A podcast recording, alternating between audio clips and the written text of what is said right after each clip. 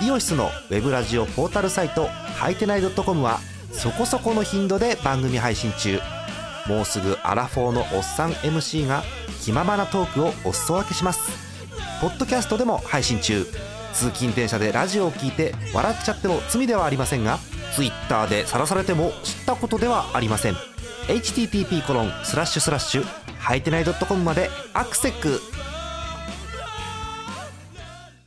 今日のトップニュース。ホークス見事な継投で連勝。第36回野球盤2018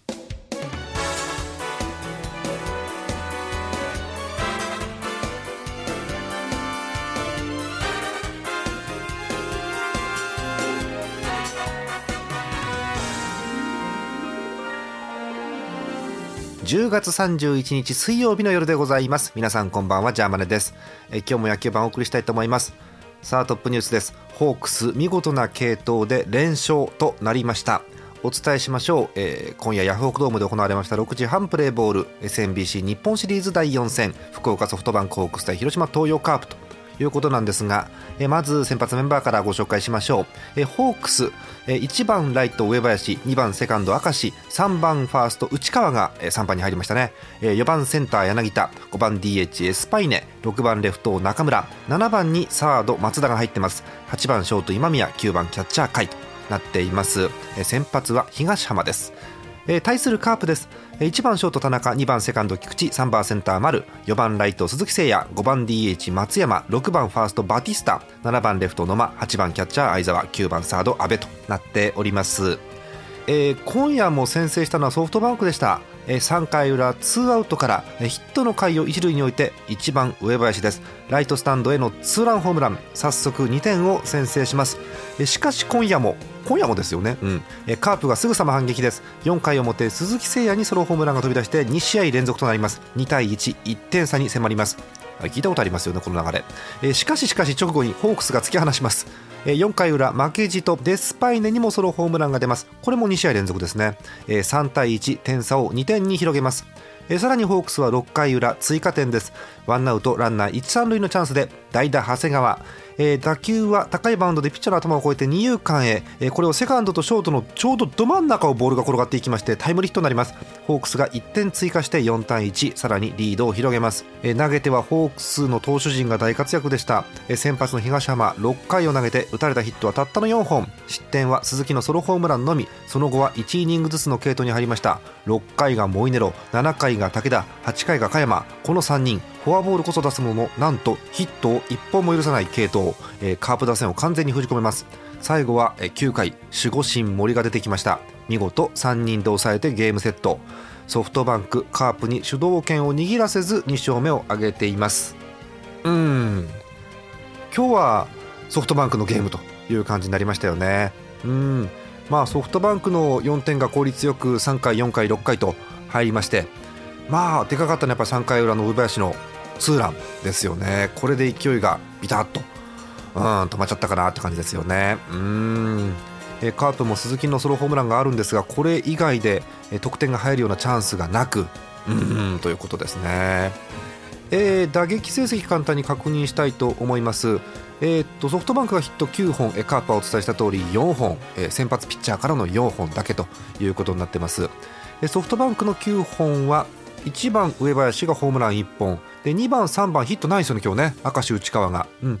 えー、だけど456がつながりました。柳田1本デスパイネホームラン1本、えー、中村晃ヒット2本。わえー、7番松田にはヒットないんですが、えー、代打の長谷川にヒットが出ています、えー、8番今宮マルチヒット、えー、9番甲斐にもヒットが出ています。うーん。つながってますよね、えー、対するカープです、えー、4本ヒットが出てるんですが1回に2本。4回に2本以上。うん。カープファンはうーんって感じですよね。投球成績も見ておきましょう。ソフトバンク東浜お伝えした通り、えーと、ヒットが4本のみ。はい。えー、失点はホームランの1点だけということで5イニング投げ切りました、えー、6回は、えー、モイネロです。打者5人。フォアボール2つでちょっとピンチ招いたんですが結局ヒットは出ずに、えー、ゼロですね。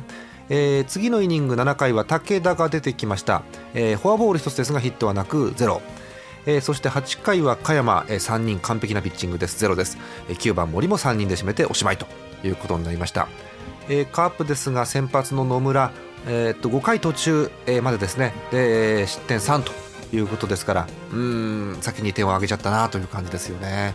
その後、まあ火消しをヘルウェグがしましてで3番手今村も、えー、っとタイムリーの1点というのが取られてしまいましてあとはアドゥアと中村というような内容になっています。うん。えっと一つターニングポイントかなと思うのは1回ですよね。初回のカープの1回表の攻撃。え先頭の田中倒れるんですが、え2番の菊池がヒットで出ます。えー、一塁塁上が菊池ですよね。で丸丸がツーベースなんですよね、えー、センターへの。で、えっと、打球の抜けた感じを見て菊池がホームに突入するんです。えこれが、えーまあ、ちょっと大げさかもしれませんが比較的悠々な、うん、アウトと。ギリギリでもないかなというタッチアウトなんですよね、うん、ここが、えっと、一つポイントだったかなって気はするんですよね、うんまあ、昨日がねあの大量得点取られて最終的には1点差のゲームっていう感じですからどうにかして先制点が欲しかったっていうのはあるんですけどねうん後ろの鈴木や松山が当たってたのでうん我慢してもなと思うんですが、まあ、これはたらればですよね。うんということで初回のゼロというのが一つポイントだったかなという気はいたします。はいえということでソフトバンク見事2勝目を挙げています。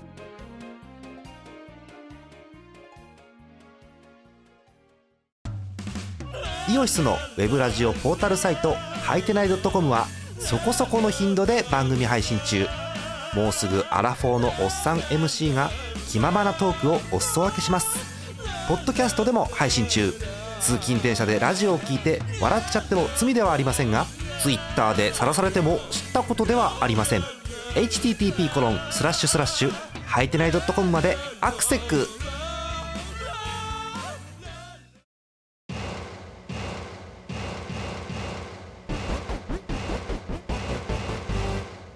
えー、ジャーマネがお送りしております。10月最後の野球版第36回でございます、えー、後半はお便り、えー、ちょっとだけ来てますんで読ませてください、えー、群馬県にお住まいラジオネームミスチャさんホークスファンの方です、えー、年齢のところに家事や待機中って書いてありますけどね。家事や競争あの出番なかったんです。はい。えー、ジャーマネさんこんばんは。こんばんは。毎回楽しく拝聴しております。関東のホークスファンミスチャです。上林選手絶好調ですね。1試合2本のホームランになりそうでしたが審判が言うなら仕方ないです。ありましたね。リプレイね今日ね。うん。デスパイネ選手もデスパいいねですね。本当に。もう怖い。うん。柳田選手もホームランこそ出ていませんがしっかりフォアボールでつないだりいい仕事をしています。守備でもしっかり貢献しましたし本当です。うん。投手陣も踏ん張ってくれました。石川投手の離脱はものすごく痛いですがそれでもいるメンバーでノーヒットリレーです。梶谷投手はもう少し点数が離れていれば出たかもしれませんね。あ、昨日のねあれがありますからね、うん。えー、広島は守備や走塁のミスが出たりとらしくない感じでしたね。このまま寝てくれるとありがたいんですが点点点うん。明日も勝って3連勝しないと日本一は難しいのでなんとか王手をかけて土日の広島戦に向かってほしいです。それでは明日もナイスゲームに期待しつつ野球盤も楽しみにしております。という温かいお便りです。ありがとうございます。あー本当にお便りの通りですねこれもね。うん。上林ね。ホームランかと思ったよね。うん。まあ、リプレイ検証して、まあ、ファールということになりましたけれども。うーん。まあファールっちゅうならファールですよね、うん、あれって難しいよね。あのホームランかファールかっていう。うん。まあえー、何ですか機械を使うべきか審判がどこに立つべきかいろんな話がありますけれどもね。すごく難しいですね。うん。えーあとそう柳田もねホームランこそ出てませんがというお便りで、えっと、フォアボールはどうか覚えてないんですけれども、えっと、本当に今日、えっと、ソフトバンクはいいところでフォアボールをしっかりとものにしてたなという感じがしますよね。あれであの点数につながってなくてもやっぱりリズムがね変わってきますからねフォアボール出るとね。うんえー、今日のソフトバンクのフォアボールは、えっと1、2、3つ。うん、いいとこですよね。え特に2番明石の2フォアボールが光っております。はい。えー、あとはそうね広島はらしくないなというかまだ寝てるかなという感じですよね、うん、このまま寝ててくれるといいなということですけれども、えー、とこれで、えー、と昨日の記録が更新ですか、えー、とセ・リーグのチームが日本シリーズでパ・リーグの本拠地に行って、えー、14連敗。でソフトバンクは本拠地で日本シリーズをやって、えー、11連勝でしたっけ？すごいね、うん、どこまでも勝つのかなって気がするんですけどもね。はい。えー、ということで、えっと、もう一回確認しましょう。これで戦績は、えー、ソフトバンクの2勝1敗1引き分けということになりました。日本シリーズは4勝すれば優勝ということでございます。今後のスケジュールなんですが、えー、また明日ヤフオクドームでゲームがございます。11月1日ですね。で2日が移動日で、え、3日4日の土日で、え、広島マツダスタジアムで2連戦ということになります。これで7試合ということですよね、え、ただまああの引き分けが1個あったおかげで7試合で決まらないかもしれないと。いう心配がございます、え、その場合は、え、火曜日5日にもう1回広島でということになるそうですどうなるか分かりませんけどね、まあ、今もなお接戦ということですから、えー、とりあえず1勝ソフトバンクがリードはしているんですけれども、うん、明日、えー、例えばソフトバンクが勝って3勝としたとしてもその後広島で、えー、最悪3つあるわけですよね。うんやっぱ広島で1個勝たなきゃいけないということです。で、えっと、カープに関しては、えできればできれば王手をかけられないようにしたいというのがやっぱありますので、え明日勝てると面白くなるんですけどねどうかなというところですよね。はい。えということで、えまだまだわからない2勝1敗1引き分け1勝2敗1引き分けという状況でございます。はい。えー、ということで、えー、野球版では皆さんからのお便りを引き続きお待ちしております。ジャーマネドットコムの野球版特設投稿フォームの方から送ってください。たくさんのお便りお待ちしております。はい。今日はねあの試合がさっぱりしてたんで中身もさっぱりです。はい、えー、ということでこの辺で終わりにしたいと思います。最後に1通だけお便り読ませてください、えー、北海道ラジオネームゼスアット農家さん日ハムファンの方です。蚊帳の外からのご意見いただいてます。今日の結果落ち着いた点数で内弁慶シリーズ継続ですねというお便りです。うん。継続するとえー、7試合目で決まらないということになるんですけれどもどうなっちゃうんでしょうか？心配でございます。本日のお相手ジャーマルでした。また明日です。おやすみなさい。